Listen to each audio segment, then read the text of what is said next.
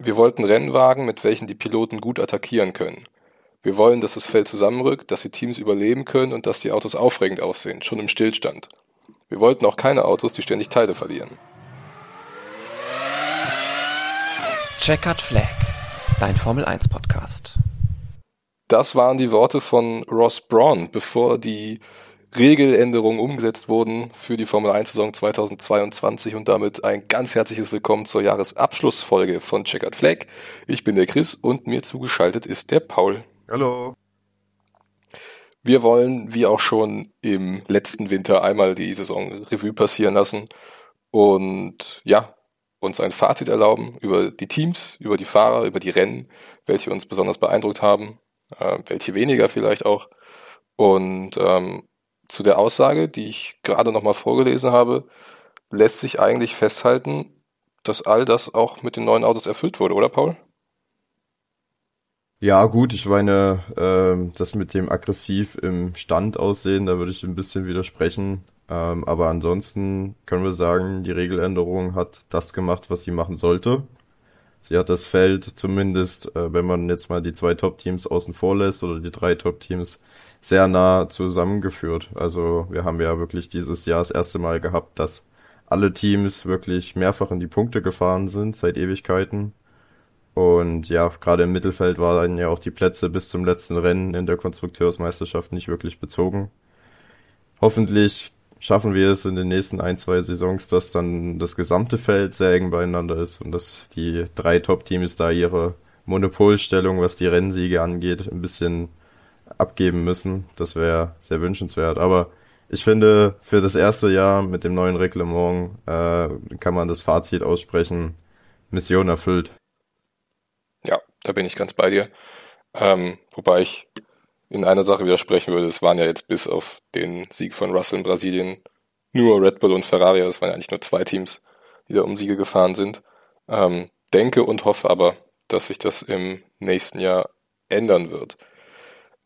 Ähm, wie wollen wir es machen? Wollen wir direkt über die ähm, Rennen sprechen, die uns am besten gefallen haben, oder über die Teams? Oder ja, ich würde ich würd vielleicht erstmal wirklich über die Rennen reden, die vielleicht so ein bisschen rausgestanden sind in diesem ja dann doch sehr langen Kalender mit 22 Rennen.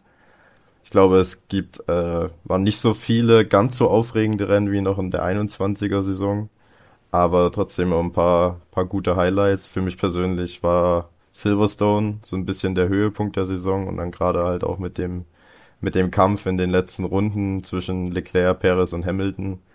Ähm, ich glaube, da hat man so richtig gesehen, was diese neuen Regeln auch wirklich für Racing produzieren können, für extrem spannendes Racing und ja, Silverstone war wirklich äh, ein, ein unglaubliches Rennen und Brasilien, ne, relativ frisch, würde ich sagen. Da ging es schon im Sprint wirklich gut los. Ich glaube, das war wirklich der unterhaltsamste Sprint, den wir bisher hatten. Mit George Russell, der da Verstappen niedergekämpft hat und mit den ganz vielen Zweikampfen auch ähm, im, im hinteren Teil des Feldes und natürlich dann auch das Rennen.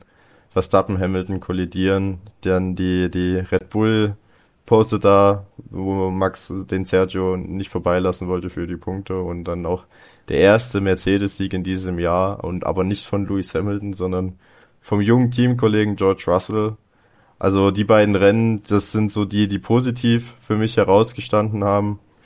Ähm, wenn ich über die negativen Rennen sprechen will, dann muss ich ganz klar sagen, dass da besonders Saudi-Arabien negativ im Gedächtnis bleiben wird, glaube ich, weil ja, wir erinnern uns an diesen Raketenangriff, der, der äh, ja, während des Rennwochenendes in der Nähe der Strecke eingeschlagen ist wo nicht so genau klar wusste, was passiert jetzt hier, findet das Rennen statt oder sollte man das lieber nicht doch lieber zur Sicherheit aller Leute absagen und die Formel 1 hatte sich dann dagegen entschieden und das weiter durchgezogen. Ähm, also das war wirklich keine Glanzstunde des Sportes.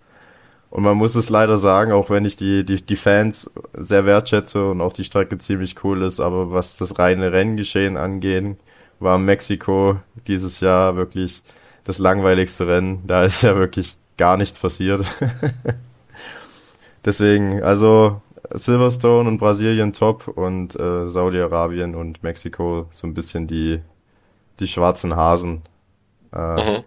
im Feld. Ja, also bei Silverstone gehe ich absolut mit, Brasilien auch. Hm, ich hatte mir jetzt hier aber auch noch Monaco aufgeschrieben, weil ähm, ja, in Monaco passiert meistens nicht so viel. Aber ich fand, für einen Monaco Grand Prix war da dieses Jahr echt schon eine ganze Menge los. Vor allem jetzt im Nachgang nochmal betrachtet, dass Perez da vielleicht wirklich absichtlich die rote Flagge äh, herbeigeführt hat im Qualifying. Ähm, dann dieser fatale Strategiefehler von Ferrari. Ähm, wechselnde Bedingungen. Die ersten vier Autos eigentlich dauerhaft innerhalb von zwei Sekunden äh, in einem Pulk da durch das Fürstentum geheizt. Also das hat schon Spaß gemacht. Nur bleibe ich halt immer noch dabei, dass die Autos heutzutage einfach viel zu groß sind für diese Strecke und viel zu breit.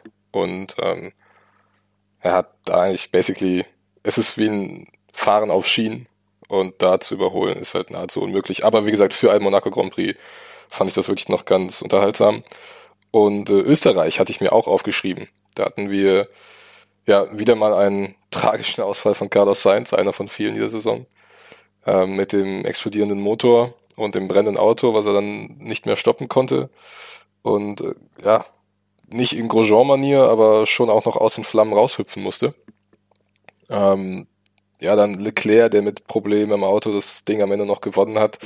Wir hatten zwischendurch diesen Fünferkampf von äh, Norris, Magnussen, Schumacher, Joe und Alonso, ähm, was einfach super faires, aber trotzdem äh, ja, hartes Racing war. Ähm, deswegen Österreich bei mir auch noch relativ hoch im Kurs. Bei Saudi-Arabien gebe ich dir absolut recht.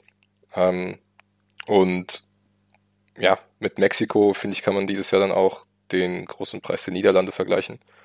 Ähm, coole Strecke, geile Fans. Also bis auf die Idioten, die da äh, irgendwelche Rauchfackeln auf die Strecke geworfen haben. Aber ähm, ja, so was das Rennen äh, als Unterhaltungsveranstaltung äh, betrifft, war es in dem Jahr nicht so erfolgreich. Na gut, ähm, äh, Sandford war tatsächlich das einzige Rennen, das ich dieses Jahr leider nicht sehen konnte, deswegen äh, hatte ich das mh. nicht im Gedächtnis. Aber ja, ich gebe dir, stimmt dir zu. Also Österreich und auch Monaco, vor allem Monaco war für ein Monaco-Rennen wirklich schon herausragend, das muss man sagen. Ja. Ähm, ja, mit Sandford, das war ja auch das einzige Rennwochenende, zu dem wir diese Saison äh, leider keine Folge produziert haben, weil äh, vielleicht erinnert ihr euch, es war das Wochenende, an dem es für uns alle ins Auslandssemester ging. Und äh, wir konnten das Rennen zwar sehen, in Paris damals, ähm, aber letztendlich, wenn es ein Rennen gab, äh, wofür man diese ja, Sendepause äh, hätte nutzen können, dann, war es vermutlich Sandwort. Ja, also als hätten wir es gewusst quasi. ähm, noch was zu den Autos, ähm, zu den Regeländerungen. Da hatte ich mir noch eine Statistik notiert, die ich jetzt äh, nicht unter den Tisch fallen lassen möchte. 31% mehr Überholmanöver gab es in der Saison, verglichen zu der letzten. Und das ist halt schon extrem, ne? Und, äh, ja, aber wobei ich, wobei ich ja. sagen muss, ich würde mich nicht an der reinen Anzahl der Überholmanöver aufhängen, weil viel ist halt wirklich auch DRS öffnen an der, auf der Geraden Exakt. vorbeifahren. Das, das war das nächste, was, was ich jetzt angesprochen hätte. Ähm, ich würde mir wünschen für nächstes Jahr, dass, oder dann vielleicht das Jahr danach, ähm, dass der Winkel, den der Heckflügel geöffnet werden kann, irgendwie reduziert wird. Weil das DRS war in diesem Jahr so overpowered, ähm, dass es wirklich einfach keine große Aufgabe mehr war, jemanden zu überholen. So früher hast du dich halt sechs, sieben, acht Runden oder noch mehr äh, ja, im, im Rückspiegel deines Vordermanns breit gemacht und dich gezeigt und versucht, wo du mal irgendwie die Nase reinstecken kannst. Und wenn es nicht klappt, dann klappt es halt nicht. Das heißt nicht, dass das Rennen weniger aufregend ist. Ähm, aber wie gesagt, mit DRS vor allem, du hast auch Saudi-Arabien vorhin schon angesprochen, wegen der externen Umstände. Ich fand es aber genauso enttäuschend, irgendwie was im Rennen passiert ist, dass Leclerc und Verstappen äh, sich da vor der letzten Kurve gegenseitig ausbremsen und quasi die Reifen kaputt bremsen, damit sie bloß nicht als Erster über den DRS-Strich fahren und auf Startziel den Flügel flachstellen können. Also weiß ich nicht, ob das äh, Sinn der ganzen Sache ist, wenn die eben so überpowered ist. Ja, wenn man jetzt mal zurückschaut, das DRS wurde ja eingeführt, weil halt auch wegen der Luftverwirbelung und ja. ähm, dem daraus resultierenden Problem, dass die Autos sich nicht gut gegenseitig folgen konnten. Das hat sich ja jetzt durch das Reglement klar quasi gelöst. Ähm, die Autos können sehr eng beieinander fahren Ähm, wie wir jetzt, hast du schon gesagt, auch in Österreich gesehen haben mit diesen Fünferpulks teilweise. Ähm, deswegen ist meiner Meinung nach auch vielleicht die Zeit gekommen, das DRS wieder abzuschaffen, weil ich persönlich habe weniger lieber weniger Überholmanöver, aber dafür halt mhm. wirklich richtige Überholmanöver, wo ja. der Hinterherfahrende auch ein bisschen für arbeiten muss. Genau. Ähm, ja.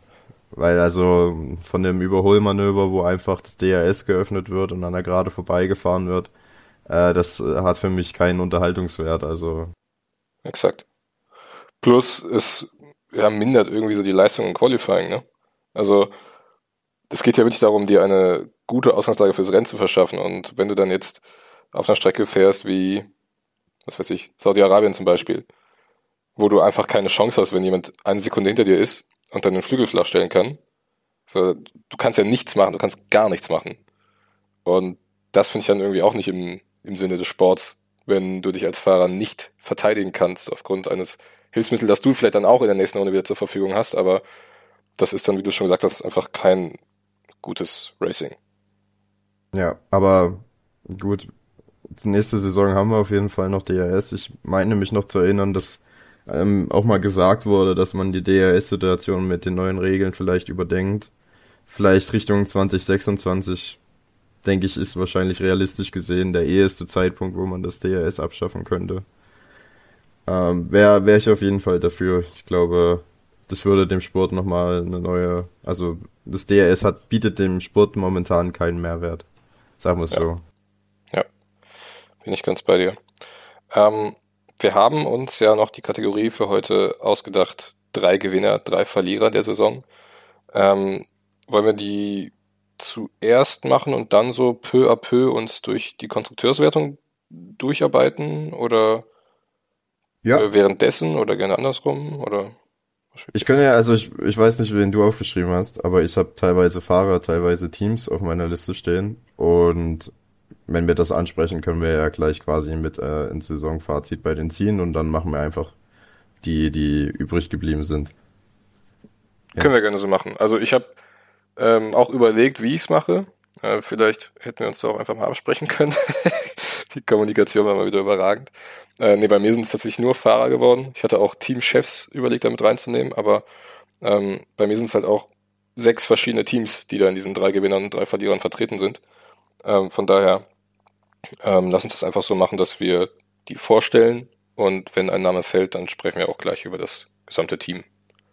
Ja, gerne. Ähm, möchtest du beginnen mit dem, ich würde sagen, wir fangen mit den Verlierern an. Okay. Dann habe ich als ersten Verlierer ähm, Mick Schumacher. Ja, der steht bei mir auch als erstes. Damit können wir auch direkt bei Haas reingehen. Ähm, ja, also für Schumacher, ne, wir nehmen jetzt am 19.12. auf. Ähm, der Vertrag als Reservefahrer bei Mercedes ist schon unterschrieben, ihr habt es mitbekommen. Ähm, in der vergangenen Woche war ja eine ganze Menge los. Äh, nicht nur Teamchefs, die von A nach B gewechselt sind, sondern auch eben Mick Schumacher, der jetzt ja wahrscheinlich noch das Beste für sich im Jahr 2023 rausholen konnte, was möglich ist. Ähm, er hält den Anschluss zur Formel 1. Wir haben bei Esteban Ocon gesehen, dass es funktionieren kann, der auch ein Jahr raus war. Ähm, dann aber trotzdem noch bei Mercedes unter Vertrag als Reservefahrer ähm, oder Entwicklungsfahrer und dann eben auch stärker zurückgekommen ist. Deswegen, was das angeht, ist noch nicht alles verloren, äh, Gott bewahre, aber es gab eben viele Momente in der Saison, wo du Mick Schumacher einfach gewünscht hast, dass es besser läuft, aber in vielen Fällen muss man auch sagen, dass es selber schuld war. Ähm, was für mich irgendwie so ein bisschen sinnbildlich für diese Saison von Mick Schumacher war, ähm, war das Rennen in Miami. Da haben wir jetzt auch schon oft drüber gesprochen, wo er eben ja, zwei Punkte sicher gehabt hätte äh, und dann zwei oder drei Runden vor Schluss, glaube ich, war es, äh, noch den Vettel überholen möchte an einer Stelle, die einfach zu riskant ist. Ähm, auch in, Anbetracht, in Anbetracht dessen, dass du 20 Sekunden später halt eine riesige DRS-Zone hast. Ähm, er hat seine ersten Punkte geholt, das hat mich extrem für ihn gefreut. Letztendlich ähm, ja auch eine harte, aber in meinen Augen vertretbare Entscheidung, mit ihm nicht zu verlängern. Ähm, man muss dieses Jahr nochmal anders bewerten. Ähm, es war halt eher ein zweites Rookie-Jahr, ne? weil er letztes Jahr wirklich komplett außer Konkurrenz gefahren ist im negativen Sinne mit dem Haas von 2021. Aber ja, ich würde sagen, äh, nimm die Erfahrungen mit, nimm die Punkte mit, die du in Silverstone und Österreich eingefahren hast. Äh, und jetzt hakt das Jahr einfach ab. Konzentriere dich auf die Mercedes-Nummer und dann hoffen wir alle irgendwie, dass es 2024 dann ähm, bei Audi weitergeht. Ja, im Endeffekt kann er wirklich happy sein, dass er äh, da den Reservefahrerplatz bei Mercedes bekommen hat. Ähm, bei Mick ist, ist es so ein bisschen zwei Herzen in meiner Brust. Also ja, wir haben ihn viel kritisiert und auch äh, ich habe damit nicht zurückgehalten, weil es auch berechtigt ist. Er hat sehr viele Fehler gemacht und wir müssen auch so ehrlich sein, das ist jetzt, Mick ist jetzt kein Ausnahmetalent, ähm, wie in George Russell äh, oder auch wie in Lando Norris, die schon wirklich ähm, auch in ihren ersten beiden Jahren der Formel 1 äh, nachhaltig auf sich aufmerksam gemacht haben. Und äh, George Russell war im Williams nicht auch gerade in einem Fahrzeug, wo man sagen kann, ähm, dass damit regelmäßig Punkte möglich waren, aber trotzdem hat man ihm angemerkt, dass, dass er wirklich was drauf hat. Und das ist halt bei Mick nicht der Fall gewesen. Also ähm, klar, was man ihm aber zugute halten muss, ist, er hat halt wirklich von Anfang an dieser Saison nicht die Unterstützung vom Team gehabt. Also Steiner hat ihn ja eigentlich schon seit dem Crash in Saudi-Arabien öffentlich angezählt gehabt. Ähm, mhm. Magnussen im, im, Gegenzug hat halt wirklich in den ersten Rennen ähm, herausragende Leistung gezeigt, sehr viele Punkte eingefahren und dann war Mick eigentlich schon von Beginn an der Saison halt extrem unter Druck. Und man merkt halt, dass Mick mit Druck ähm, ja auch seine Probleme hat. Also er, er, konnte sich ein bisschen losschwimmen, so gegen Mitte der Saison. Ähm, er hatte in Kanada ein extrem gutes Qualifying und hatte ja dann auch in Österreich und Silverstone die Punkte geholt.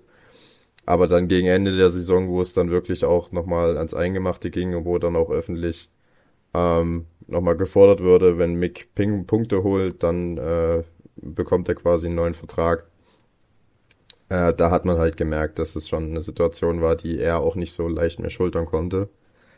Ähm, ob man jetzt mit Nico Hülkenberg wirklich eine Verbesserung sich ins Cockpit geholt hat bei, bei Haas, ähm, das wird sich zeigen.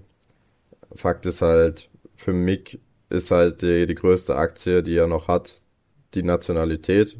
Äh, und dass jetzt mit Audi halt ein deutscher Hersteller in die Formel 1 reinkommt und halt der Name Schumacher. Ähm, deswegen bin ich mir relativ sicher, dass, ja, Mick es zurück in die Formel 1 schafft, aber man muss auch äh, ehrlich sagen, leistungstechnisch war das jetzt die letzten zwei Jahre äh, nichts, was einen vom Hocker gehauen hat. Und ich muss auch sagen, Mick in seiner Außendarstellung, wenn er Interviews gibt, wie er sich zeigt, ist halt auch sehr unnahbar, um es nett zu formulieren. Also man merkt, da ist viel PR-Training dabei, dass er da, man merkt, dass er nicht wirklich ähm, das sagt, was er denkt und nicht sein innere, also sein Innerstes nach außen präsentiert, sondern dass er da sehr, ja, sehr geslimstreamt ist und sehr darauf ach, äh, aufpasst, was er sagt und wie er es sagt. Ähm, ja, also Mick ist halt einfach auch kein Charakter. Das ist eigentlich das, was ich damit sagen will. Ähm, ja, wobei ich sagen würde, also zwischendurch hat sich das schon ein bisschen gedreht, als man wirklich jetzt offensichtlich den, den Anschein, oder als es den Anschein hatte, dass Mick offensichtlich vom Team irgendwie ja nicht wirklich gedeckt wird. Ähm, und es teilweise auch aussah, als würde das Team halt wirklich gegen ihn arbeiten. Äh, da ist er mal so ein bisschen aus sich rausgekommen. Ich weiß halt nicht, ob es so notwendig ist, ein Charakter zu sein. Ähm, klar, wenn es um Weltmeisterschaften geht, dann auf jeden Fall. Ähm, ich glaube aber, wenn du eben auch noch nicht die Leistungen zeigst, wie sie vielleicht von dir erwartet werden oder wie du die auch selber von dir erwartest, weiß ich nicht, ob es jetzt automatisch besser wird, nur weil du dich dann als extrem kernigen, kantigen Typen gibst. Also ich erwarte ja nicht, dass er einen auf äh, Fernando Alonso oder Max Verstappen macht da hast du auch recht, dafür muss man halt auch erstmal äh, eine gewisse Leistung zeigen, um sich das zu leisten zu können. Aber äh, Mick hat sich halt eigentlich immer nur geduckt, wenn, wenn Steiner da in den Medien äh, rumposaunt hat. Ähm, und ja, ich glaube, wenn er so ein bisschen mehr Selbstvertrauen auch hat, ich finde, man hat halt gemerkt, er hat überhaupt kein Selbstvertrauen, ähm, dann wäre das vielleicht alles ein bisschen anders ausgegangen. Dann hätte er so Sachen wie Miami, äh, wäre vielleicht nicht passiert. Dann hätte er vielleicht nicht so oft das Auto im Qualifying weggeworfen. Mhm. Ähm, also ich, ich will jetzt nicht sagen, wie gesagt, er muss kein Max Verstappen sein und äh, dem alles scheißegal ist und äh, das, das kann man nicht verlangen. Aber ich glaube, wenn er ein bisschen mehr Selbstsicherheit gehabt hätte, ähm, dann, dann wäre es vielleicht anders ausgegangen. Aber klar, ähm, man kann jetzt sagen, er ist ein junger Fahrer und wenn du öffentlich vom Team ständig kritisiert wirst, dann trägt das sich selbst sicherlich nicht so ähm, zum Selbstvertrauen bei, aber halt, wenn du Formel 1-Fahrer sein willst und wenn du ein erfolgreicher Formel 1-Fahrer sein willst, dann muss das auch ein bisschen aus dir selber herauskommen. Ja. Ähm, und das hatte, das fehlt mir halt bei Mick. Ja. Aber wer weiß, vielleicht, wenn er da jetzt so ein bisschen Mercedes-Mentalität eingehaucht bekommt, ähm, vielleicht ändert sich ja dann daran auch was in den nächsten zwölf Monaten. Ja, und, und äh, wir hatten jetzt das Beispiel Esteban Ocon. Ich würde jetzt auch nochmal das Beispiel Pierre Gasly anfügen, der ja wirklich 2019 da bei Red Bull äh, auch wirklich versagt hat, möchte man, man meinen. Aber den dann dieser Rückschritt ähm, zu Toro Rosso damals, später Alpha Tauri, dann äh, wirklich gut getan hat, der dann da, der sehr stark daraus hervorgegangen ist. Ähm, Mit dem Unterschied aber, dass er in der Formel 1 dann drin geblieben ist. Genau, er ist drin geblieben, aber Fahrer. er hat trotzdem irgendwie, ich will jetzt nicht sagen, dass Mick versagt hat, aber es ist eine ähnliche Situation. Es, es war eine enttäuschende Leistung und er wurde quasi ein bisschen degradiert. Ähm, aber Gasly hat dann halt auch das Selbstvertrauen gehabt, da sind wir wieder dabei. Ähm, mhm. Und hat dann, ähm, als er bei Toro Rosso dann wieder war, wieder zu starker Leistung zurückgefunden und ja, vielleicht kann das bei Mick ähnlich funktionieren und ähm, auch ein Esteban Ocon, wo du gesagt hast, der, der saß da auch schon mal bei Tote Wolf äh, auf dem rechten Stuhl daneben, ein Jahr lang. Der hat ja dann auch, seitdem er dann wieder bei Renault war, meiner Meinung nach deutlich stärkere Leistung gezeigt als äh, vor dieser Auszeit. Ja, wo, wobei es auch Tage gab bei Force India oder Racing Point, die dann schon nicht, nicht schlecht waren von Ocon. Ne? Also, nee, aber ähm, ich, ich, finde. Ich glaube, da hat er auch einen zweiten oder dritten Platz im Qualifying in Spa gemacht. Also ganz so weit vorne war Schumacher jetzt halt nie mit dabei, aber äh, trotzdem das Prinzip ist ja dasselbe.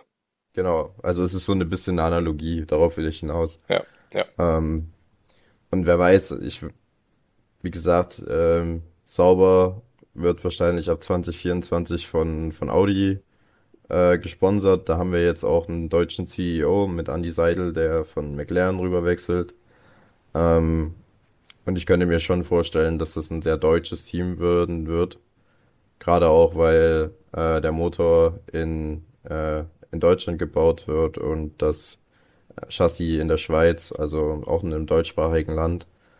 Ähm, ich glaube, das wird ein Mix natürlicher Weg sein und ich glaube mit Andy Seidel als CEO und dann schauen wir mal, wer der Teamchef wird, aber ich glaube, das ist eine deutlich andere Atmosphäre als dann bei Haas und vielleicht kann mhm. Mick dann äh, zwei Schritte nach vorne gehen. Ja, wäre ihm auf jeden Fall zu wünschen. Ähm, ja, sein, sein Teamkollegen haben wir eben schon angesprochen. Ich weiß nicht, ob du den jetzt in deinen Gewinnern drin hast, Kevin Magnussen. Nee, habe ich nicht. Nee, ich nämlich auch nicht, aber trotzdem würde ich gern drüber sprechen. Ähm, muss ja auch nicht allzu ausführlich sein, äh, ausführlich sein. Aber ja, also wie er sich da in Bahrain zurückgemeldet hat, ähm, als ja, Kaltstarter, ähm, ohne große Vorbereitung, das war schon ziemlich beeindruckend. Direkt auf Platz 5 eingefahren, hat ähm, im Qualifying sehr oft Mick die Grenzen aufgezeigt im Rennvergleich war es wiederum anders. Da hatte Schumacher tatsächlich auf die Saison betrachtet, ähm, ja, bessere Statistiken. Also er ist öfter vor Magnussen ins Ziel gekommen. Ähm, auch wenn sich das in der Punkteausbeute nicht widerspiegelt. Äh, Magnussen hat 25 geholt, Schumacher 12. Ähm, ja, und Magnussen, der bleibt jetzt auch noch ein Jahr, fährt mit Nico Hülkenberg dann zusammen. Das wird eine extrem spannende Fahrerpaarung. Ähm, die Pole in Brasilien, äh, die bleibt, glaube ich, für immer. Das war auch eines meiner Highlights der Saison. äh, wie er dann da in die Kamera geschielt hat. Also äh, wirklich überragend. Ich war nicht immer oder bin's auch immer noch nicht der größte Fan von seinem Fahrstil. Ähm, aber Respekt muss man ihm allemal zollen dieses Jahr. Ja, und wir haben gerade darüber geredet, dass so eine Auszeit vielleicht auch was bringt. Und ich finde, bei Magnussen hat es definitiv was gebracht, dieses eine Jahr nicht Formel 1 fahren. Und ähm, bei Magnussen war ja auch das Gefühl, dass sich die Formel 1 Tür nicht nochmal öffnet. Und äh, wenn es diesen Krieg nicht gegeben hätte, dann wäre es wahrscheinlich auch nicht passiert. Aber ähm, er ist wirklich, finde ich, reifer geworden in dieser Saison äh, und hat ähm, immer, wenn es möglich war, Punkte zu holen, äh, auch Punkte geholt. Die Pole natürlich als absolutes Highlight, aber ähm, generell muss man sagen, einfach eine, eine sehr starke Saison von Magnussen. Wäre vielleicht sogar noch ein bisschen mehr gegangen, wenn er sich nicht in drei Rennen in der ersten Runde jeweils den Frontflügel abgefahren hätte. das muss man auch sagen, aber äh, das kommt dann mit der Erfahrung irgendwann. Ja, genau. Äh, in der 20. Formel 1 Saison, dann weiß er das dann. ähm, aber ja, also Magnussen, wenn, wenn wir gesagt hätten, fünf Gewinner und fünf Verlierer, dann hätte ich ihn wahrscheinlich auch mit auf die Gewinnerliste genommen. Ja. Ähm, weil er hat mich wirklich beeindruckt. Vor allem dieses Rennen, diese ersten Rennen in Bahrain und Saudi-Arabien, wo er da gleich zweimal in die Punkte gefahren ist. Äh, und das ohne Testfahrten groß. Wirklich last minute äh, ohne das Auto zu kennen, ohne überhaupt an der Entwicklung dieser neuen Fahrzeuge beteiligt gewesen zu sein. Also das war schon wirklich groß. Ja. Okay. So viel zu Kevin Magnussen. Dann äh, magst du weitermachen mit deinem nächsten Verlierer. Genau, äh, der zweite Verlierer auf meiner Liste ist äh, Sir Lewis Hamilton.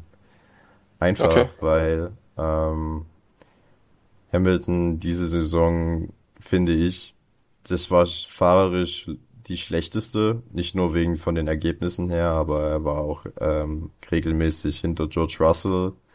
Äh, es gab dann eine Phase lang, dann konnte er das Blatt ein bisschen wieder, wieder drehen und war dann vor ihm. Aber nichtsdestotrotz muss man sagen, er ist äh, Sechster in der WM geworden. Das heißt, hinter den Teamkollegen, hinter auch äh, beiden Ferrari. Und ähm, ja, hat keinen Sieg geholt, das erste Mal äh, in seiner Formel 1 Karriere. Und man muss halt sagen, der, der junge Russell, der war halt auch ähm, von Anfang an auf mindestens auf dem gleichen Niveau, wenn nicht sogar besser, in seinem ersten Jahr im Team. Und hat ihm da auch so ein bisschen gezeigt, oder nicht nur ihm, sondern auch uns gezeigt, dass Lewis Hamilton jetzt auch nicht der, der Überfahrer ist, ähm, sondern dass man ihn, ihn durchaus schlagen kann, auch im eigenen Team. Ähm, etwas, was halt seit Nico Rosberg äh, keinem mehr gelungen war. Ähm, und deswegen muss man sagen, dass so ein bisschen Hamilton, ich will jetzt nicht sagen, dass sein Vermächtnis äh, geschwächt worden ist, aber man muss halt, man hat halt gesehen, dass Hamilton vielleicht auch nur ein, Mensch ist und nicht der, der Überfahrer. Und ja, deswegen Hamilton Verlierer der Saison, weil äh, konnte sich nicht gegen den jungen Teamkollegen durchsetzen. So, so einfach gesagt. Und das in einem Team, wo er halt der, ja, der absolute Führer ist, äh, siebenfacher Weltmeister und wird er dann vom, vom Teamkollegen, der neu reinkommt, geschlagen. Äh, der verholt einen Sieg, Hamilton holt keinen Sieg. Ähm, Russell hat auch eine Pole geholt. Das hat Hamilton auch nicht geschafft dieses Jahr. Also mein, mein zweiter Verlierer. Ja, also ich habe auch drüber nachgedacht, ihn auf die Liste zu setzen, habe es dann aber nicht getan, ähm, aus verschiedenen Gründen. Und zwar, ja, man, man kann es nicht äh, wegdiskutieren, ne, dass er von Russell geschlagen wurde in dessen erstem Jahr bei Mercedes. Weswegen, das nehme ich jetzt auch einfach schon mal vorweg, ich Russell auch bei den Gewinnern der Saison notiert habe. Ja, weil auch. er eben, ja, weil er neu ins Team kommt und Hamilton sofort schlägt. Ähm, Nichtsdestotrotz hat Hamilton immer noch neun Podien geholt, auch wenn es keinen Sieg gab und damit die erste Saison seit 1991 ähm, ohne einen Sieg von Lewis Hamilton oder Michael Schumacher. Ähm, das fand ich auch sehr enorm, diese Zahl. Ähm, aber auch, ich erinnere mich an den Anfang der Saison, wo Hamilton wirklich schwere Rückenprobleme hatte und man ja teilweise auch nicht mal wusste, ob er fahren kann. Ähm, dann gab es ja diesen unglaublich tiefen Tiefschlag in Saudi-Arabien, wo er dann im Qualifying 16. wurde, wo man gar nicht wusste, was kann der Mercedes überhaupt. Äh, klar muss jeder Fahrer damit umgehen können, vor allem ein Fahrer solchen Kalibers. Aber es ist halt schon nochmal was anderes, wenn du acht Jahre lang eigentlich immer nur vorne weggefahren bist und auf einmal bist du in einem ganz anderen Auto, das äh, eben nicht mehr der Konkurrenz äh, problemlos davon fährt. Wie gesagt, ich bleibe dabei, das muss er trotzdem äh, adaptieren können. Ähm, aber er wird halt auch nicht jünger, ne? Also in knapp drei Wochen wird Hamilton 38 Jahre alt. Das merkst du. Ne? Gut, Alonso merkst du vielleicht nicht, weil er sich fühlt wie ein 23-Jähriger. Aber ähm, ja, ich tue mich halt ein bisschen schwer, Hamilton da noch als Verlierer abzustempeln, weil ähm, ja gut, die Ergebnisse schon noch halbwegs konstant waren, halbwegs. Ne? Also wie du schon sag, gesagt hast, er hat viele so, Fehler gemacht. Ja. Er hat, er hat sich auch eine, eine gewisse Fallhöhe geschaffen ne, durch seine Natürlich, Leistung ja. in den letzten ja, Jahren. Klar. Und ähm, das sind wir jetzt vielleicht auch ein bisschen unfair oder ich, äh, wenn ich ihn da auf die Verliererliste setze, aber es waren halt auch viele Fehler dabei. Genau, die, ja, das wäre jetzt auch das, was ich als nächstes gesagt hätte. Die wir auch nicht so von ihm kennen, ne? Also die ja. ähm, der Crash mit äh, Alonso in Spa, der meiner Meinung nach komplett Hamiltons Schuld war, dann ähm, im Qualifying in, äh, in Spielberg das Auto weggeschmissen, in, in, mhm. in Singapur, in Singapur auch, diesen ja. Fehler gemacht. Ähm, ja, also ja, klar, da, da kommt schon was zusammen, so ist es nicht. Ja, und das waren halt alles auch so unforced errors. Also so die Sachen wie, keine Ahnung, jetzt Brasilien, wo er da mit Verstappen äh, die Kollisionen gehabt hat, das war halt ein Zweikampf, mhm. das würde ich ihm jetzt nicht als, als Fehler anrechnen, aber die Beispiele, die ich gerade aufgezählt habe, das war halt ja. wirklich einfach ein Fahrfehler. Und ja. das kannte man von ihm in den Jahren davor auch nicht. Ähm, deswegen, also, das, deswegen sage ich halt auch, es war die schlechteste Hamilton-Saison, die ich bisher gesehen habe. Ja, das allemal, da bin ich bei dir. Genau, und ja, aufgrund der Fallhöhe, die er geschaffen hat, habe ich ihn äh, deswegen halt auch auf die Verliererliste äh, gepackt. Bin aber auch sehr gespannt, was Mercedes jetzt dann im nächsten Jahr für ein Auto auf die Strecke stellt. Weil, ähm, ja, die, die Ansagen waren ja auch schon vor der 2022er Saison relativ groß. Ähm, auch wenn man ja, hinter vorgehaltener Hand ja schon wusste, dass Mercedes dieses Jahr nicht mehr ganz so konkurrenzfähig sein würde. Ähm, das ist ja nicht der Anspruch des Teams, dass man die Nummer drei ist in der Konstrukteurswertung, auch wenn es letztendlich äh, relativ knapp war hinter, äh, hinter Ferrari. Aber ähm, ja, ich erwarte da auf jeden Fall, dass Mercedes wieder öfter um Siege mitfahren wird ähm, und wir dann da einen schönen Dreikampf an der Spitze sehen werden. Ja, also da bin ich ganz bei dir. Ähm, man hat ja jetzt auch den, den Vorteil, dadurch, dass man nur Dritter geworden ist, dass man im Vergleich zu Ferrari und vor allem auch deutlich im Vergleich zu Red Bull mehr Windkanalzeit hat. Ähm, und man hat ja auch schon gesagt, man wird das Konzept ein bisschen anpassen, weil sich dieses No Sidepod Design äh, jetzt nicht als the way to go erwiesen hat äh, in dieser Saison. Deswegen Mercedes muss man zutrauen, dass sie nächstes Jahr wieder voll da sind. Äh, aber ich bleib dabei, auch dann muss ich in Hamilton auch erstmal gegen den Russell äh, durchsetzen. Ja. Und ja. ja. es wird äh, wirklich spannend zu sehen sein. Also da habe ich wirklich Bock drauf auf das Mercedes-Duell nächstes Jahr. Absolut. Aber okay, auch. Möchtest du uns äh, verraten, ja. äh, wer der, äh, wer auf deiner Verliererliste auf Platz 2 steht? Auf meiner Verliererliste steht noch ein Fernando Alonso. Okay. Weil er in diesem Jahr Leistungen gezeigt hat, vor allem zu Beginn der Saison. Ähm, ne, ich denke da an Australien, ich denke da an Kanada, die wirklich unfassbar gut waren. Und er aber einfach nicht das Auto hatte, dass es aushält, so gut gefahren zu werden. so formuliere ich es jetzt mal. Ähm, also klar, es war bei Alpine offen kommuniziert, dass man erstmal auf Leistung geht und dann auf Zuverlässigkeit, weil man nur an letzterem noch arbeiten kann in den nächsten Jahren. Aber boah, es hat schon wehgetan, dem Alonso dabei zuzusehen, wie er teilweise absolute Bestheit im Mittelsektor fährt. Und dann fällt die Hydraulik aus im Qualifying in Australien. Ähm, auch jetzt natürlich im Saisonendspurt gab es äh, Rennen, wo er nochmal hätte Punkte mitnehmen können. Äh, er hatte sich natürlich auch teilweise selber verbockt. Ich denke da an Brasilien, an den Sprintunfall mit Ocon. Ähm, da war es ausnahmsweise mal seine Schuld. Aber ähm, letztendlich waren es, ich glaube, 60 oder um die 60 Punkte, ähm, die ihm dadurch flöten gegangen sind, dass das Auto einfach nicht durchgehalten hat bis zum Ende des Rennens. Und das ist schon, das ist schon eine Hausnummer, 60 Punkte. Also damit wäre er noch vor Lennon Norris gewesen. Er wäre dann Best of the Rest, wenn man die drei Top-Teams ausklammert. Und das in dem Alter, nachdem ja auch er ähm, 2019 und 2020 raus war aus der Formel 1. Ähm, das ist schon, ja, sehr, sehr schade für ihn, dass es so nicht geklappt hat. Ich bin extrem gespannt, wie es bei Aston Martin dann für ihn laufen wird, weil ich nicht der Meinung bin, dass Aston Martin ein konkurrenzfähigeres Auto hat als Alpine. Aber ähm, ja, müssen wir mal abwarten. Wie ist dein Kommentar zu Alonso? Ja, Alonso tue ich mich ein bisschen schwer, ehrlich gesagt. Einerseits sehe ich, wo du herkommst. Andererseits muss man ja sagen, ähm, es hat ja wenig mit seiner Leistung zu tun gehabt, sondern war halt wirklich Pech äh, im großen Sinne. Ähm, was mir halt an Alonso halt auch imponiert hat, ist wirklich die, diese absolute Wille noch, den er gezeigt hat. Dass er wirklich auch mit seinen äh, 40 Jahren immer noch brutale Leistungen im Qualifying, im Rennen und bei den Starts zeigt. Ähm, das muss man ihm hoch anrechnen. Andererseits ist er halt auch mal wieder, wieder der toxische Alonso gewesen, weißt du? Also die ganze mhm. Alpin-Vertragspose, da hat er ja. äh, auch schön Öl ins Feuer gegossen.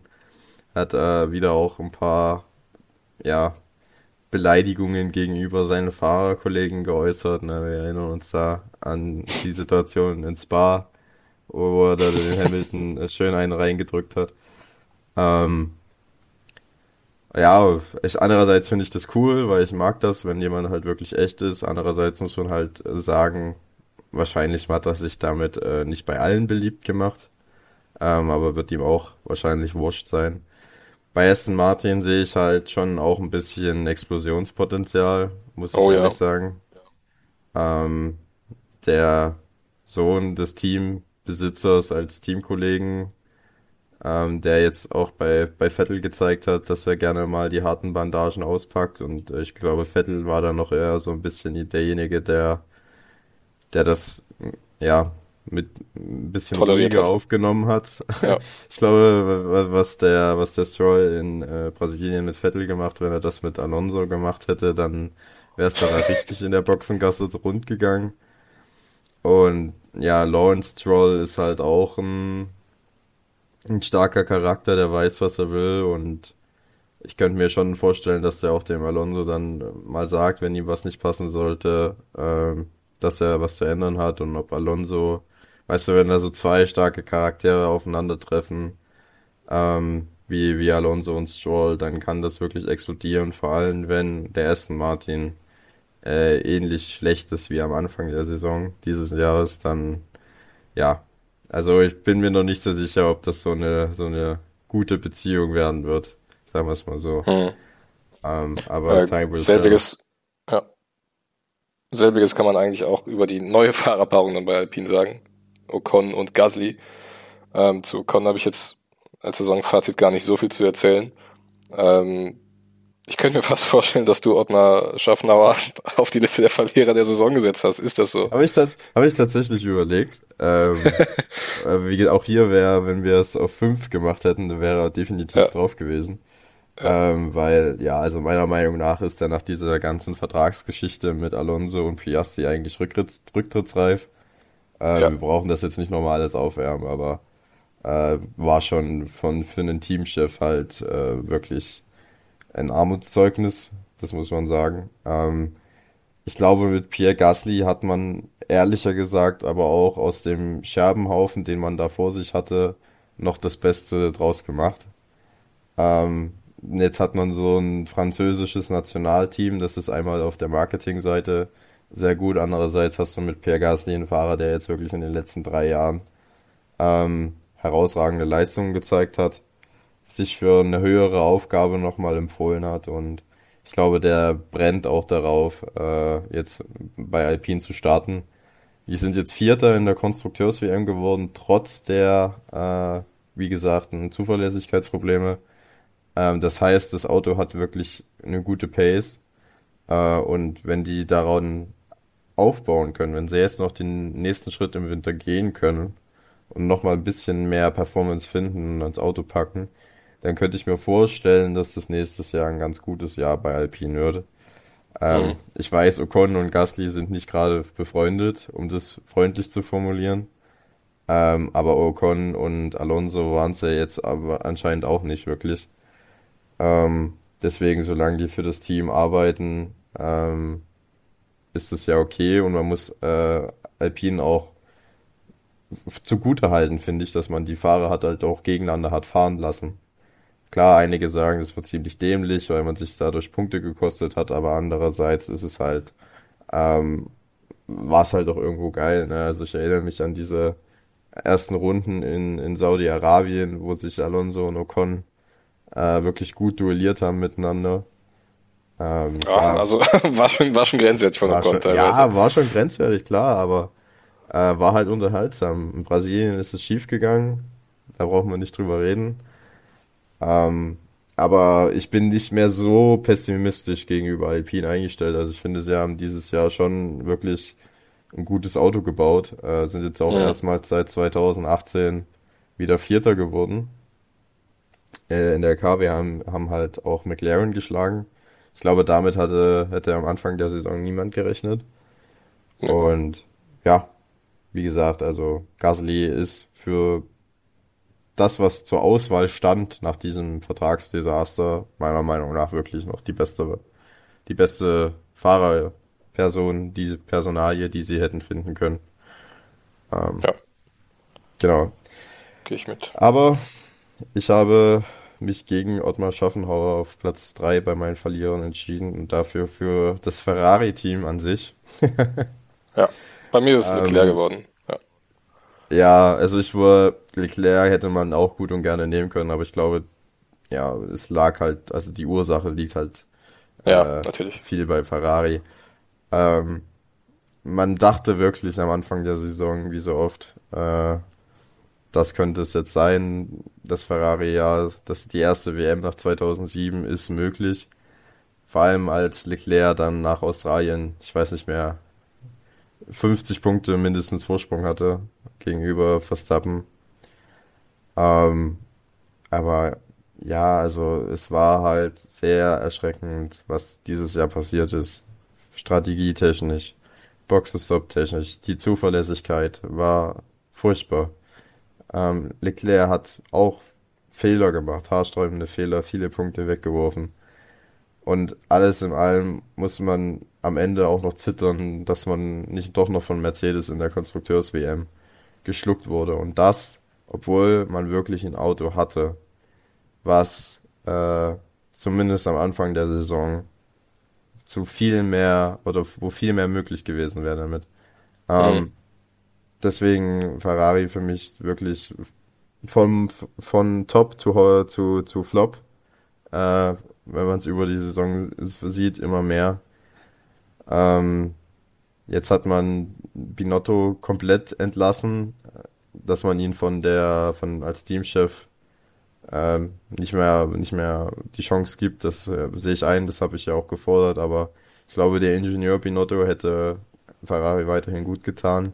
Jetzt holt man Fred Vasseur, den, den ehemaligen Alpha-Chef, äh, ist jetzt der neue Mann sehe ich nicht, dass er der, der Heilsbringer ist, der Ferrari zu Glanz und Gloria führt, weil seine bisherigen Leistungen bei, bei Renault oder auch bei Alfa Romeo, ähm, die haben jetzt mich nicht vom Hocker gehauen. Gut, er hat ART äh, gegründet und äh, mhm.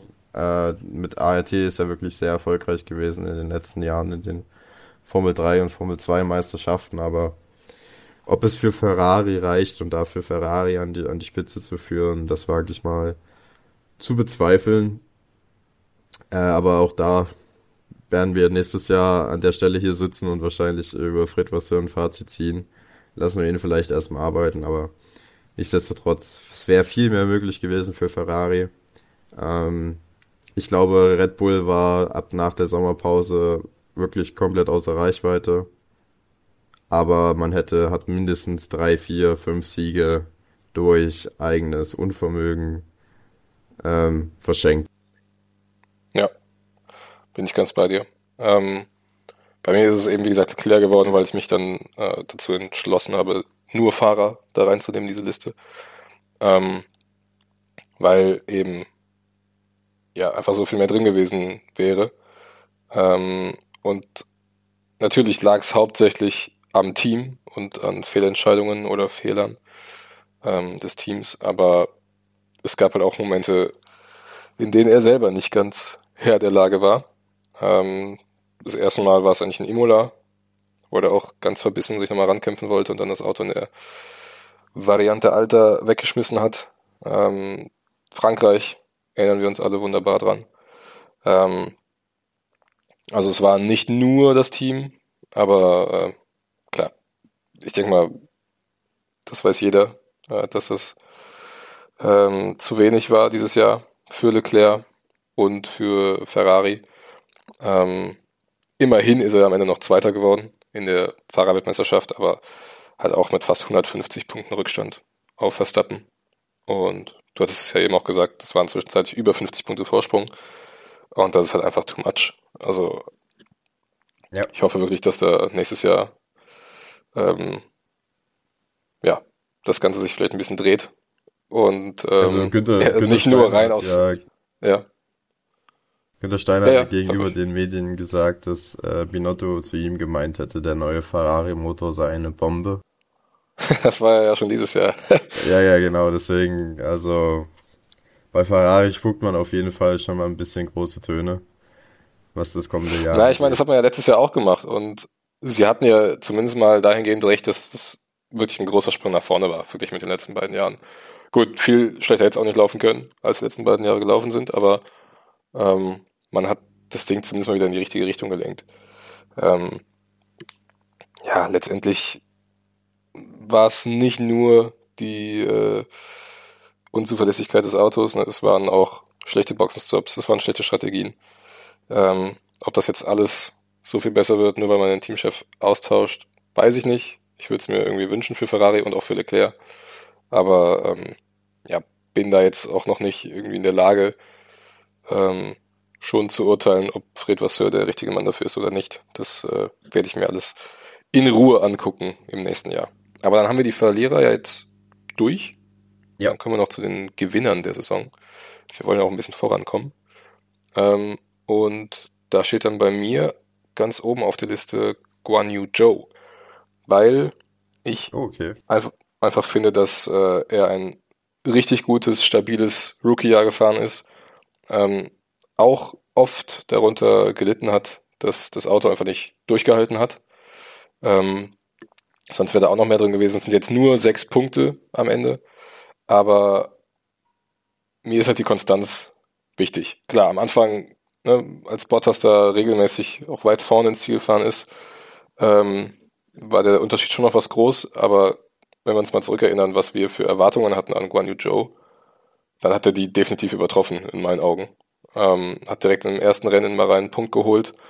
Ähm, und auch danach, äh, also er hat sich, glaube ich, komplett dem Team untergeordnet, was ich bei Rookies immer schon mal sehr wichtig und sehr sympathisch finde. Ähm, er hat seine Aufgaben erfüllt, würde ich sagen. ähm, ja, also ich kann mir nicht vorstellen, dass bei Alfa Romeo jetzt jemand ernsthaft die Forderung an ihn gestellt hat, äh, regelmäßig in die Top 5 zu fahren. Ähm, es war ein gutes erstes Jahr, um zu lernen, in einem Auto, das wirklich nicht immer konkurrenzfähig war. Wir haben es jetzt ja auch in der zweiten Saisonhälfte gesehen, als dann auch für Bottas nichts mehr ging oder wenig. Von daher, ähm, ja, hat mich auf jeden Fall überrascht. Ich hätte ihm das nicht zugetraut. Und äh, ja, bin gespannt, ob er das nächstes Jahr nochmal äh, unterstreichen kann. Okay, also Joe habe ich nicht in Erwägung gezogen, aber ich gebe dir recht, das war wirklich eine sehr gute Leistung für das erste Jahr und vor allem auch, wir haben ihm nicht sehr viel zugetraut, wir alle drei, und da hat er uns ein bisschen Besseres belehrt. Ähm, hat ja auch Bottas teilweise dann in der zweiten Saisonhälfte ja regelmäßig geschlagen. das kann man ihm dann schon anrechnen und er hat halt wenig Fehler gemacht und ich glaube, das ist für einen Rookie immer schon mal eine gute Ausgangslage. Ähm, ich habe tatsächlich das Alpha-Team auf meiner äh, Gewinnerliste. Einfach weil mit Platz 7 haben, hat das sauber Alpha-Team das beste Ergebnis seit über 10 Jahren eingefahren in der Konstrukteurswertung. Und sie sind aber Sechster geworden. Äh, meine ich ja, Entschuldigung, mit Platz 6. Platz 7 hätten, wären sie beinahe gewesen. Ähm, ja. Ähm, da war es ja am Ende ganz knapp mit, mit Aston Martin. Klar, die, die Punkte haben sie am Anfang der Saison geholt und äh, es hat dann ab Kanada ewig gedauert, bis es mal wieder Punkte gab. Mhm. Und dann waren es auch nur noch ja, kleine, kleine, kleine Zähler. Aber nichtsdestotrotz ähm, haben sie ja eine stabile Leistung gezeigt. Sie waren am Anfang der Saison direkt am äh, Gewichtslimit. Deswegen wahrscheinlich auch in den ersten Rennen die vielen Punkte. Ähm, das muss man ihn hoch anrechnen. Bottas ist auch stark gewesen, hat äh, ja ein bisschen befreit aufgefahren am Anfang des Jahres.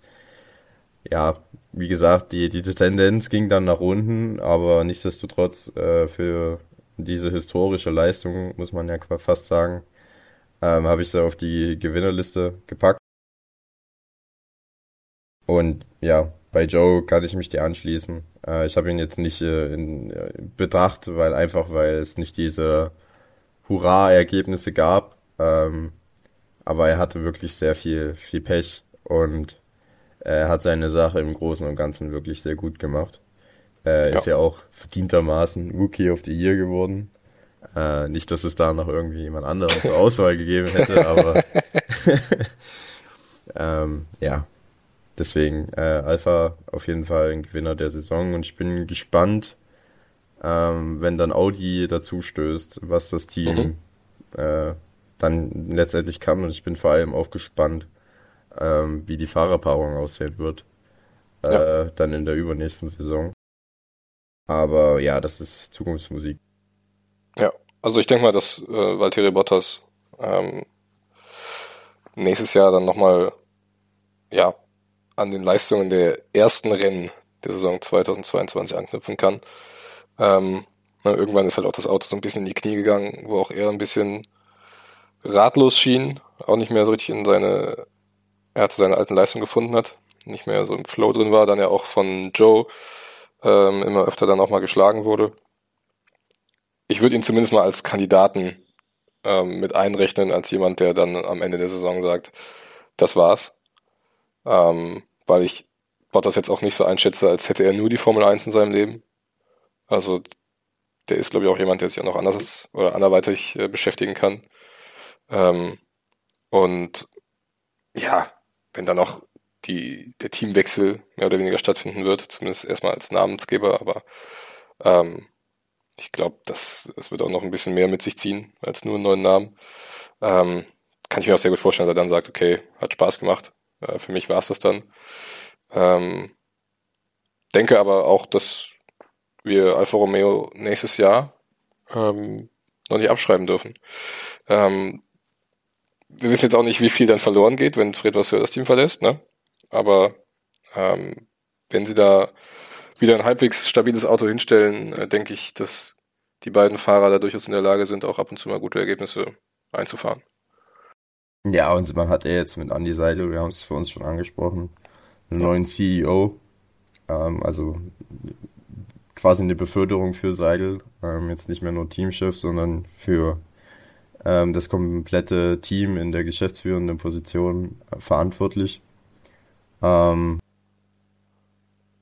ein guter Mann, definitiv einer der besten in den letzten Jahren in der Formel 1 und ist sicherlich auch eine Vorbereitung auf die Audi-Zeit, ähm, dass er da das, das, das Zepter übernimmt. Und ich glaube, die Zukunft für das Team, um damit jetzt dieses, das Thema zu beenden, ist sehr rosig. ja. Wen hast denn du noch auf deiner Gewinnerliste? Russell hatten wir ja beide. Ähm, mhm. äh, wer steht denn, wer ist denn bei dir die Nummer drei?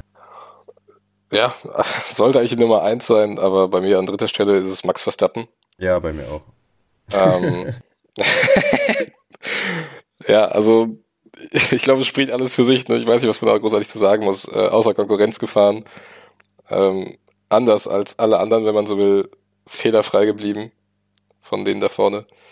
Ähm, ne, ich sag hier so ein bisschen das, dasselbe wie bei, ähm, wie bei Kevin Magnussen. Ich bin kein Fan des Faststeals.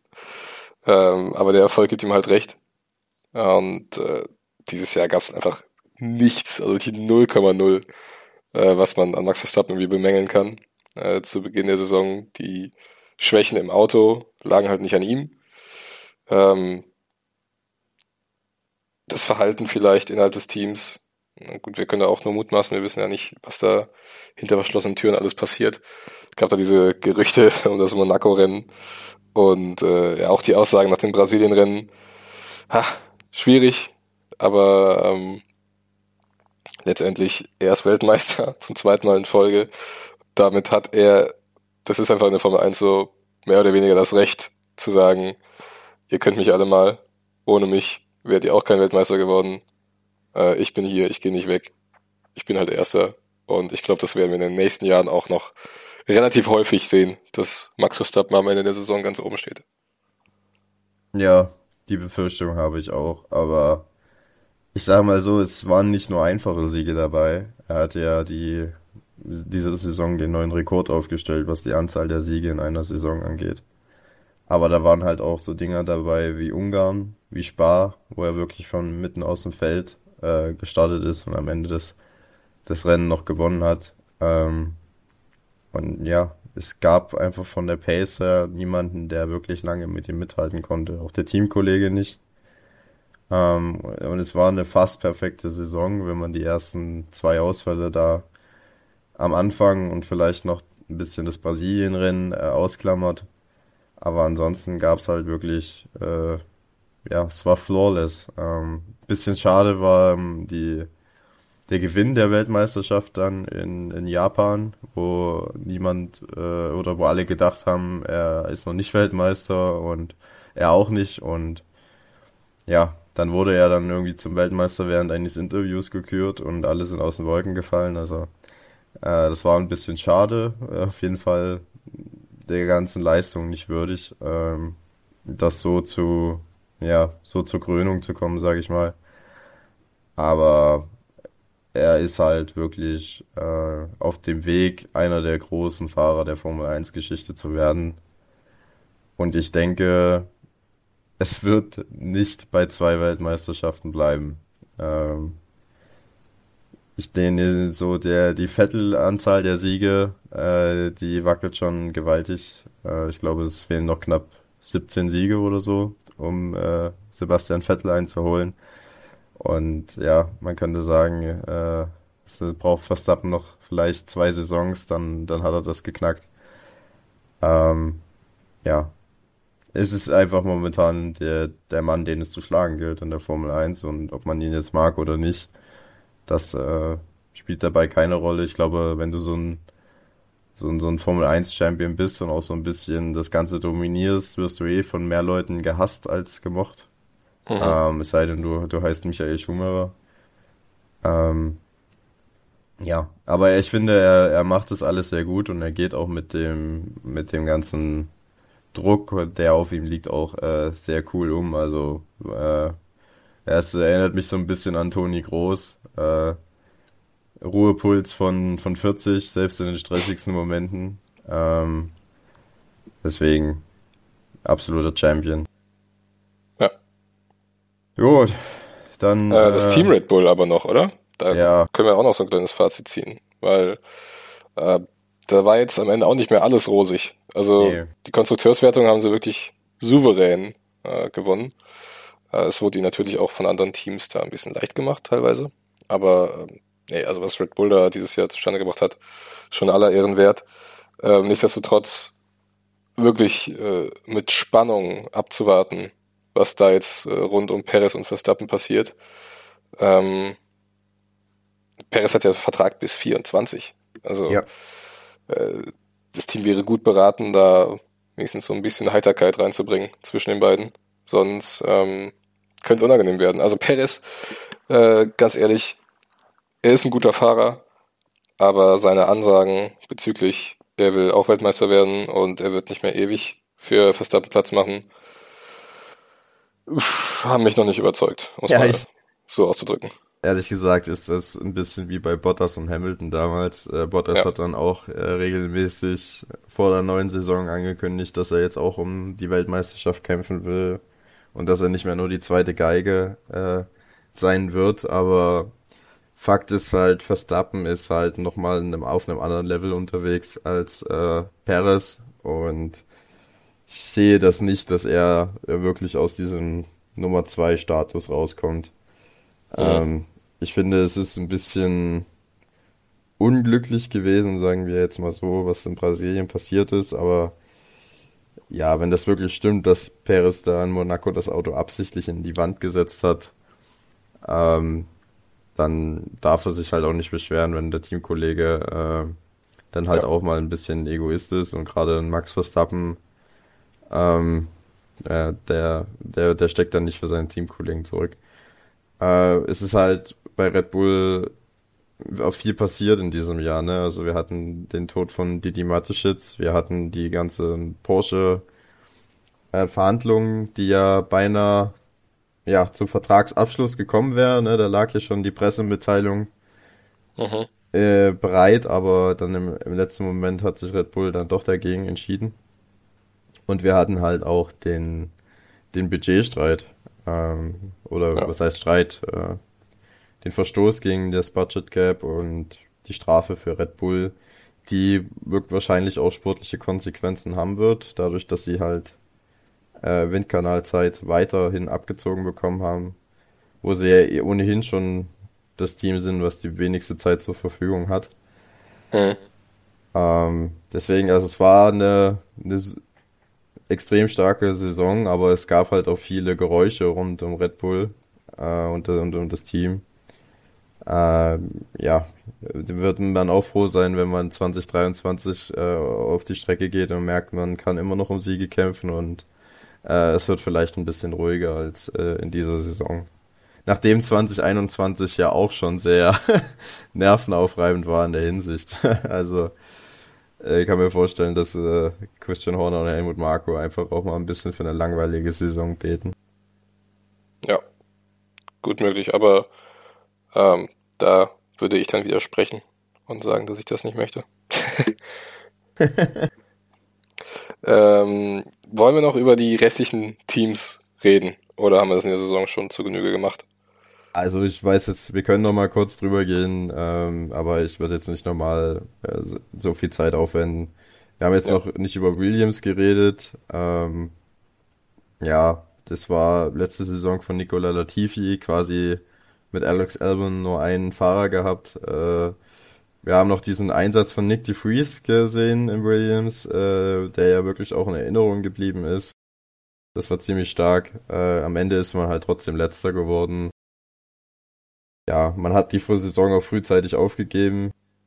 Und Aber was halt wichtig ist, man hat wirklich die Lücke ja, ja, ja. schließen können. Also man ist auf eine ganze Saison gesehen, ne, wie man an den Punkten erkennt, äh, noch nicht ganz da, aber verglichen mit 2019, 2020 ähm, muss man sagen, dass auch Jos Capito einfach verdammt gute Arbeit geleistet hat.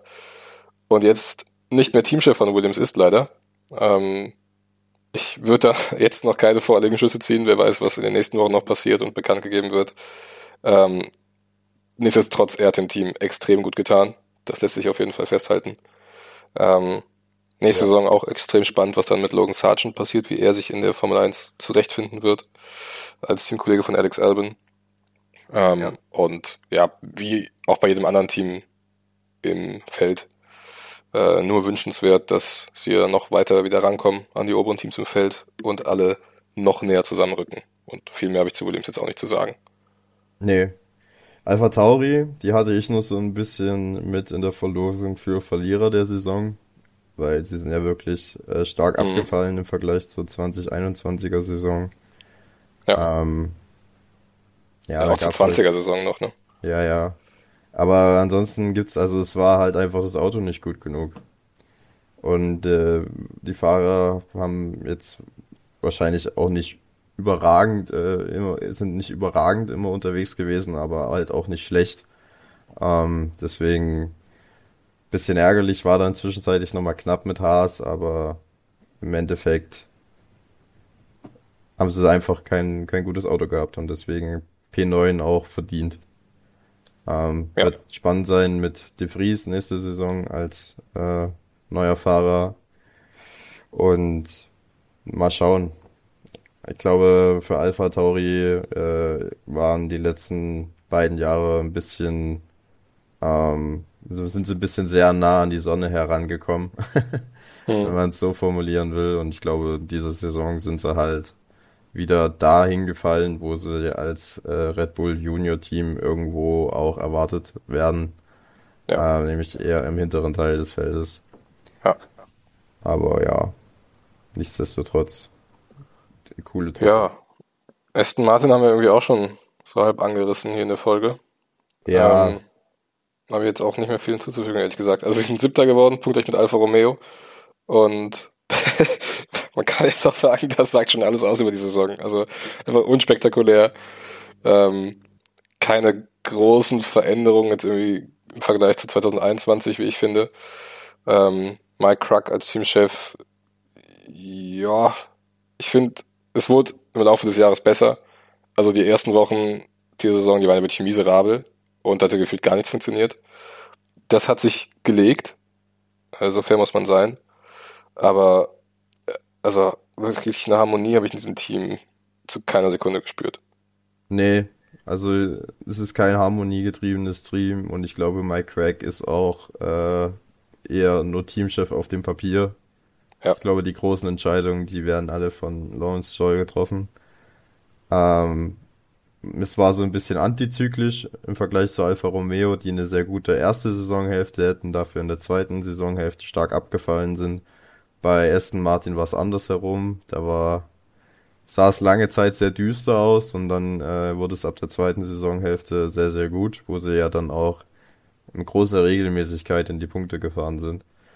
Ähm, also die Tendenz, die stimmt schon mal, aber ja, ich wage auch keine Prognose für äh, die kommende Saison. Ich könnte mir vorstellen, dass es äh, in beide Richtungen geht. Also ich, ich sehe die Möglichkeit, dass es nach vorne geht, genauso wie dass es wieder nach hinten geht. Ähm, ist so ein bisschen schwierig einzuschätzen, finde ich, Aston. Ja. Ja, und über die Fahrerpaarung fürs neue Jahr haben wir ja auch schon geschwatzt. Genau. Äh, Bleibt noch äh, McLaren auf der Liste, die wir aber ja über die Saison eigentlich auch schon äh, ja.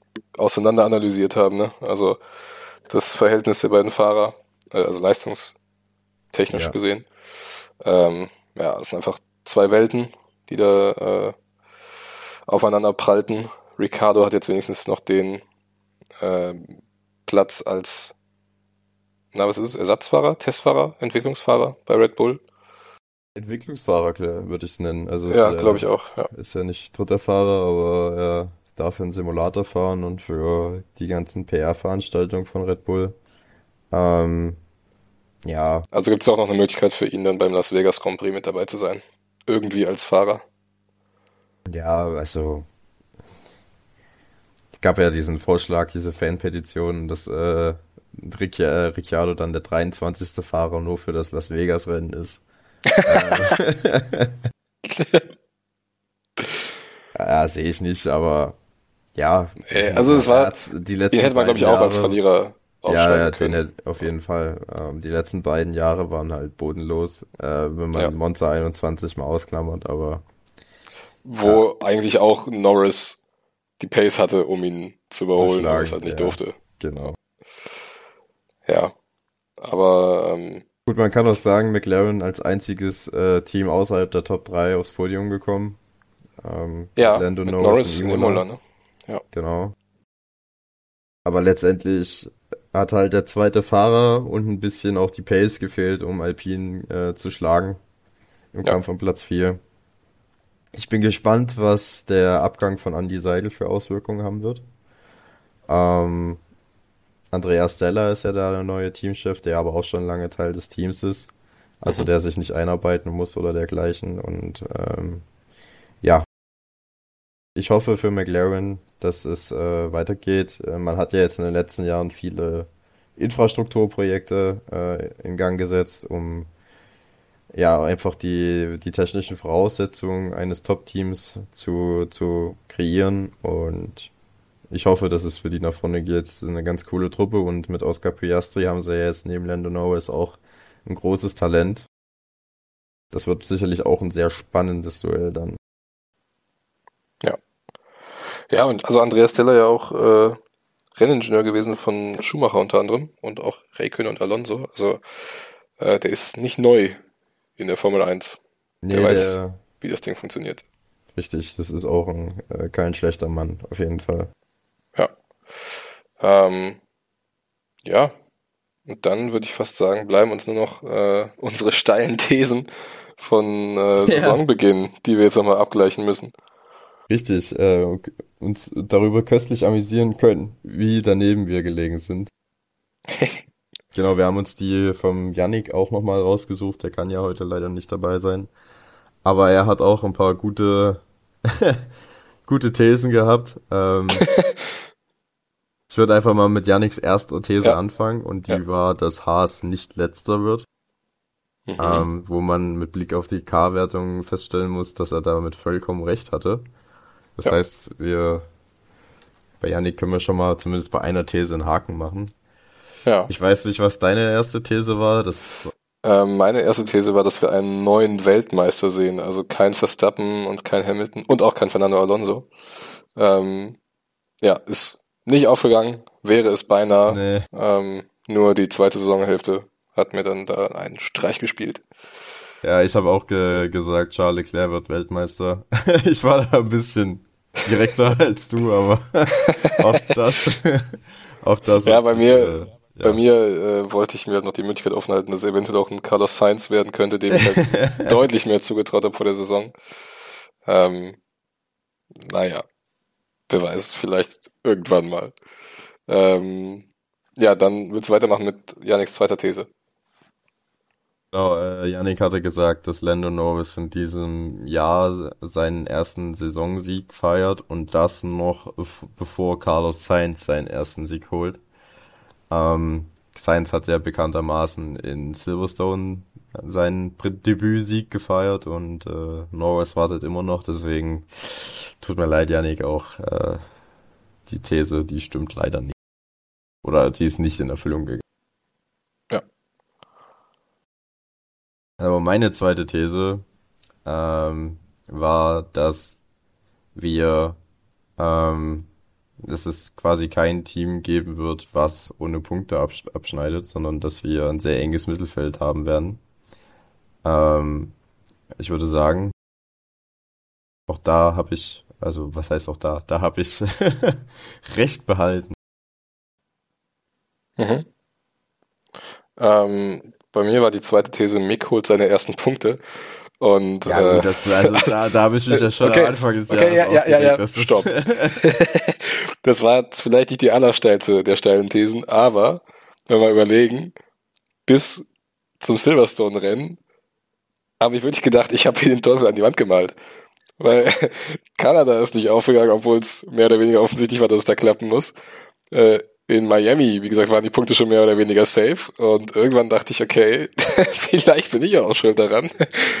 ähm, und also so viele Punkte waren es ja jetzt auch nicht, ne? Es waren zwölf. Nee, Von daher, das stimmt. Aber ähm, ja, die, die These ist aufgegangen. Also ich würde dir einen halben eine... Punkt dafür geben. Ja. Es war nicht die riskanteste, aber sie ist aufgegangen. Das zählt. Und Yannicks letzte steile These, und da hätte ich mich sehr gefreut, wenn die in Erfüllung gegangen wäre, äh, die lautete, dass Vettel den ersten Sieg für Aston Martin holt und dass er deswegen auch äh, in der Formel 1 bleibt. Ähm, ja, leider nicht, aber insgeheim haben wir uns das, glaube ich, alle gewöhnt. Mhm. Ja. Und meine steile These, die letzte, die war, dass wir sieben verschiedene Siege, Rennsiege in diesem Jahr sehen. Ähm, auch das ist leider nicht eingetroffen. Das sind derer fünf. Mhm. Ähm, das heißt, zwei haben gefehlt. Ähm, ja, ich habe ein bisschen mehr am Anfang der Saison äh, den neuen Reglement zugetraut, was die Spannung an der Spitze angeht, als es dann tatsächlich eingetreten ist. Aber ja. ich bin optimistisch, dass die Zahl der Rennsieger dann in den nächsten Jahren vielleicht wieder steigt. Ja, hoffen wir es. Ähm, wäre auf jeden Fall wünschenswert für die Formel 1. Äh, meine letzte steile These war, dass es äh, ja einen Zoff zwischen den Teammates gibt in einem der Top-Teams. Und ich hatte. Das war auch so eine steile These, die ja, keine steile These ist. Also ich gebe, ich gebe jetzt, ich gebe jetzt offen zu, dass ich irgendwie noch am ehesten Mercedes erwartet hätte, dass es da so ein bisschen kracht. Ich hatte eigentlich bei Red Bull erwartet, dass es relativ safe ist, dass da nichts passiert, weil Perez sich seiner Rolle als zweiten Fahrer bewusst sein sollte. Ähm, und auch bei Ferrari habe ich es nicht erwartet. Ähm, Zwischendurch hatte ich aber schon das Gefühl, dann auch so in Silverstone, ne, als Carlos Sainz dann so ein bisschen ja, die Geduld abhanden gekommen ist und gesagt hat, so jetzt, jetzt ist mal Feierabend, jetzt mache ich nicht mehr alles für Leclerc, jetzt will ich selber gewinnen.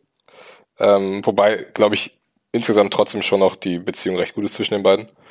Ähm, da würde ich jetzt nicht sagen, dass das Tischtuch zerschnitten ist, aber ähm, ja, also dass es bei Red Bull passiert, hätte ich noch am wenigsten erwartet um da jetzt mal so ein bisschen zu relativieren und meine äh, offensichtlich relativ vorsichtige These ähm, ja nicht die vollen 100% Wahrheit zu geben. Also in der neuen Saison lasse ich dich nicht mit solchen Thesen durchkommen. Damit kann da, da musst du, da musst du schon ein bisschen mehr liefern. so. Ähm, ja, ich habe noch eine Sache, die wir noch abschließen können. Ähm, das ja, ist unser gerne. F1 Fantasy Spiel. Das haben wir jetzt über die Saison nicht mehr großartig besprochen. Ähm, ja, weil wir eher unser Tippspiel hatten. Äh, beides wäre dann ein bisschen viel wahrscheinlich. Ähm, ihr seid natürlich trotzdem herzlich eingeladen, dann für die nächste Saison auch wieder mitzumachen. Ähm, zu gegebener Zeit werden wir euch dann darauf hinweisen, wie das alles funktioniert. Wir hatten jetzt diese Saison ähm, sieben Leute in unserer Fantasy-Liga. Ähm, es dürfen gerne mehr werden. Ähm, und da klopfe ich mir jetzt mal selber auf die Schulter und sage, dass ich das Ding gewonnen habe. Vor dir, Paul. Ähm, ich glaube, Janik hatte sich am Anfang der Saison ein bisschen verschätzt, weil er auf das Alpine-Team gesetzt hat. Und, ähm, nee, auf das McLaren-Team. Es war McLaren. Und die hatten am Anfang wirklich gar nicht geliefert. Also jedem, der das Prinzip noch nicht bekannt ist, ähm, von F1 Fantasy, du hast 100 Millionen virtuelle Dollar zur Verfügung und kannst dann davon sechs Fahrer oder fünf Fahrer ähm, plus ein Team zusammenkaufen und nach derer Performance in der realen Welt sammelst du dann eben in dem Fantasy-Spiel auch Punkte. Und genau das ist es eigentlich. Ähm, werden wir nächstes Jahr auf jeden Fall nochmal machen und dann gerne auch mit noch mehr von euch Zuhörern. Das soll's von mir gewesen sein für die Saison 2022. Hast du noch was, Paul? Nö. Abschließende Worte. Es war nicht die Burner-Saison wie 2021, aber ich denke doch insgesamt sehr unterhaltsam, wie eigentlich jedes Formel 1 Jahr. Das Potenzial, dass wir sehr bald spannende Titelkämpfe vielleicht auch wieder sehen, ist auf jeden Fall gegeben mit den neuen Regeln und ja, ich äh, freue mich schon jetzt wieder auf die neue Saison. Nach der, nach Abu Dhabi war man ein bisschen froh auch, dass es äh, jetzt erstmal wieder vorbei ist, aber jetzt mittlerweile einen Monat später, dann, dann spürt man schon wieder die, das Feuer in sich und äh, kann es kaum erwarten, dass es dann bald wieder losgeht. Es gibt jetzt schon den ersten Release-Termin für die neuen Fahrzeuge. Und zwar hat Aston Martin angekündigt, am 13. Februar das Auto vorzustellen. Ähm, ungefähr in der Drehe herum werden wir dann auch wieder in die neue Saison starten, wenn dann die Autos vorgestellt sind. Ihr kennt das Spiel schon aus den letzten beiden Jahren und dann auch die Testfahrten anstehen. Ähm, Im Januar ist jetzt erstmal nichts geplant, aber wir behalten uns natürlich das Recht vor, äh, dass wir vielleicht nochmal äh, was aus dem Hut zaubern, aber äh, versprechen möchte ich jetzt erstmal nichts, weil ja, bei uns jetzt auch einiges ansteht. Das Auslandssemester ist jetzt vorbei, aber wir müssen dann zu Hause ein bisschen was nachholen, denke ich, wir alle drei. Und ja, Ich möchte nichts ausschließen, aber auch nichts versprechen. Das ist eigentlich ja, äh, auch, die Kernessenz. Also ich, ich fürchte, dass halt auch in der kommenden Saison ich ein paar Mal ein bisschen kürzer treten muss. Äh, ihr wisst das, wir studieren ja alle Sportjournalismus und ähm, ja, wir haben im nächsten Semester dann unter anderem das Praktikumssemester. Ähm, du bist ja sowieso schon oft am Wochenende am Arbeiten, äh, glücklicherweise für die Formel 1, äh, wenn man so möchte. Ähm, bei mir sieht das halt ein bisschen anders aus jetzt in Zukunft. Da wird dann äh, der Fußball noch mal ein bisschen mehr in den Vordergrund rücken. Und ich weiß dann auch noch, also noch nicht, äh, wie gut ich dann an den Wochenenden immer mit dabei sein kann, die Rennen und die Qualifyings verfolgen kann. Ähm, und hoffe dann zumindest ab Mai ähm, wieder in einer Redaktion zur Formel 1 eingesetzt zu werden. Ähm, und dann sähe das Ganze auch schon wieder anders aus. Ähm, aber steht noch so ein bisschen in den Sternen, zumindest für mich persönlich, wie das dann äh, ja alles so verfolgt werden kann in der nächsten Saison. Ich werde natürlich trotzdem alles gucken, was ich zeitlich schaffe, nur wird es definitiv Tage geben, an denen das alles ein bisschen schwieriger wird. Aber wir werden da schon Lösungen für finden, da bin ich mir sicher. Ja, ich denke auch. Also wir haben ja jetzt auch nicht äh, dieses Jahr alle immer Zeit gehabt, äh, uns alles anzusehen. Bei weitem nicht. Ähm, aber wir, wir haben es ja dann trotzdem irgendwie nachgeholt und äh, bisschen aufgearbeitet, damit wir das für euch äh, hier schön besprechen können. Und das äh, wird auch nächstes Jahr die Maxime sein. Wir werden sehen, in welcher Form, aber wir sind auf jeden Fall wieder am Start. Da braucht ihr euch keine Sorgen zu machen. Und ja, damit würden wir euch jetzt gerne äh, in die Weihnachtszeit entlassen. Äh, wünschen euch ein schönes Fest, schöne Tage mit eurer Familie und dann natürlich auch einen guten Rutsch. Und ja, freuen uns darauf, wenn ihr im nächsten Jahr wieder zu Checkout Flag einschaltet. Macht's gut. Genau, auch von mir nochmal herzlichen Dank fürs Einschalten und äh, tankt euer, äh, euren Boliden wieder auf für die nächste Saison. Dann wird es wieder reichlich Folgen geben. Ähm, wir sind wirklich immer noch sehr, sehr dankbar und überwältigt davon, wie gut der Podcast ankommt.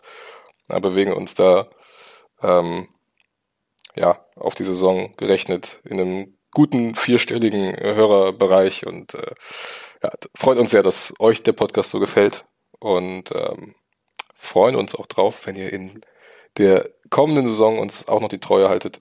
Ähm, deswegen auch von mir jetzt nochmal genießt die, die Weihnachtstage, ähm, sammelt nochmal ein bisschen Kraft für die neue Saison. Die wird wieder interessant und spannend und ähm, dann hören wir uns wieder zur neuen Saison. Macht's gut.